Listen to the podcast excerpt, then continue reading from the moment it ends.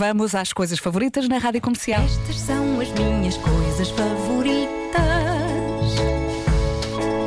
apanhar só, beber cerveja com batatas fritas, ver gente a cair e também a rir as chuvas de verão. O abraço do meu cão. Estas são as minhas coisas favoritas,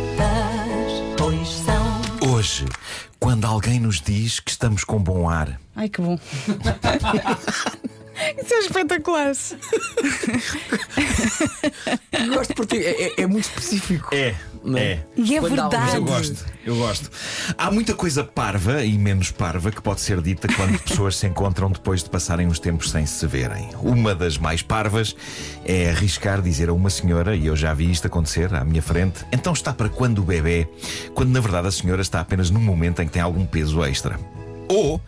E isto foi a minha especialidade durante uns tempos. Então, como é que está a tua mulher? Ou, então, como é que está o teu marido? Para receber a resposta, já não estamos juntos. Durante uns tempos eu enfiava-me sempre neste buraco e jurava a mim mesmo que não mais iria fazer essa pergunta a alguém com quem não estou há muito tempo. O problema é que, se as pessoas ainda estiverem juntas, isso passa por falta de educação, não é? Ele não perguntou pela minha mulher, ou ele não perguntou pelo meu marido, mas caramba, eu passei por uma sucessão de vezes em que sempre que eu perguntava como estava o cônjuge de alguém, a pessoa respondia: "Ah, Não sei, acho que está bem.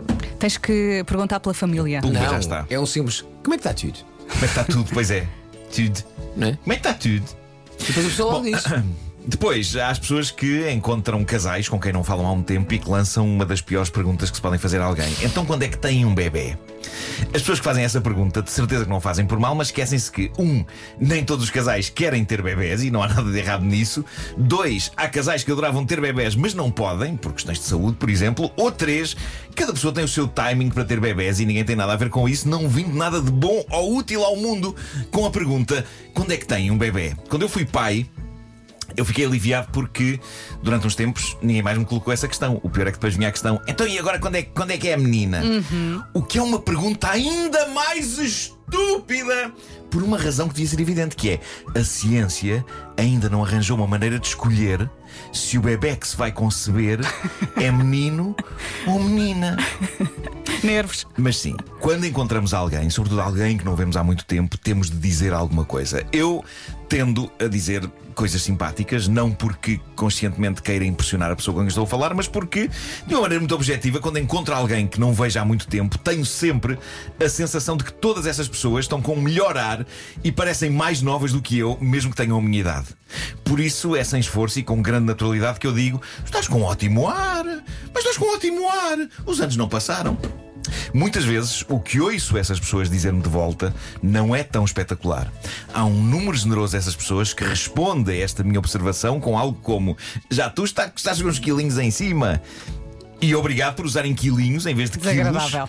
Isto ajuda muito e torna a coisa muito mais suave. O que se passa é que, de facto, há muitos anos eu era razoavelmente lingrinhas, mas depois aconteceu vida e coisas mudaram. Projeto para o ano novo, mais uma vez, perder alguns desses quilinhos. Não vai acontecer. Mas, de vez em quando, lá surge alguém que diz: Ah, tu estás ótimo! Ou tu estás muito melhor agora. O que é bom de ouvir, embora não tão bom como o mais simples e minimalista de tu estás ótimo. Eu prefiro um tu estás, estás ótimo ou um estás com bom ar do que um estudo comparativo com aquilo que eu era há uns anos. Claro.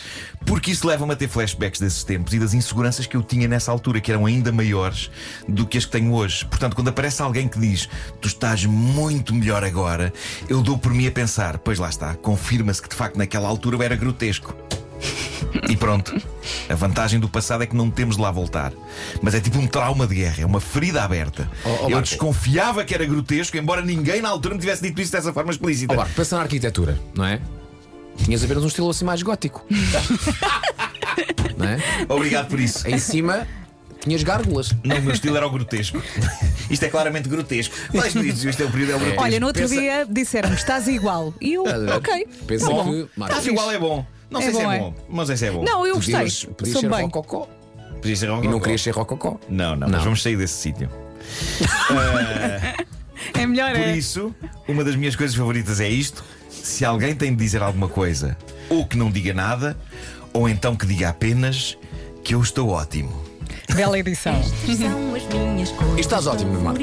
Obrigado, obrigado. Estás, Pois estás. Obrigado, obrigado. Estás muito fofo. Muito obrigado. A vida fez-te bem. Muito obrigado.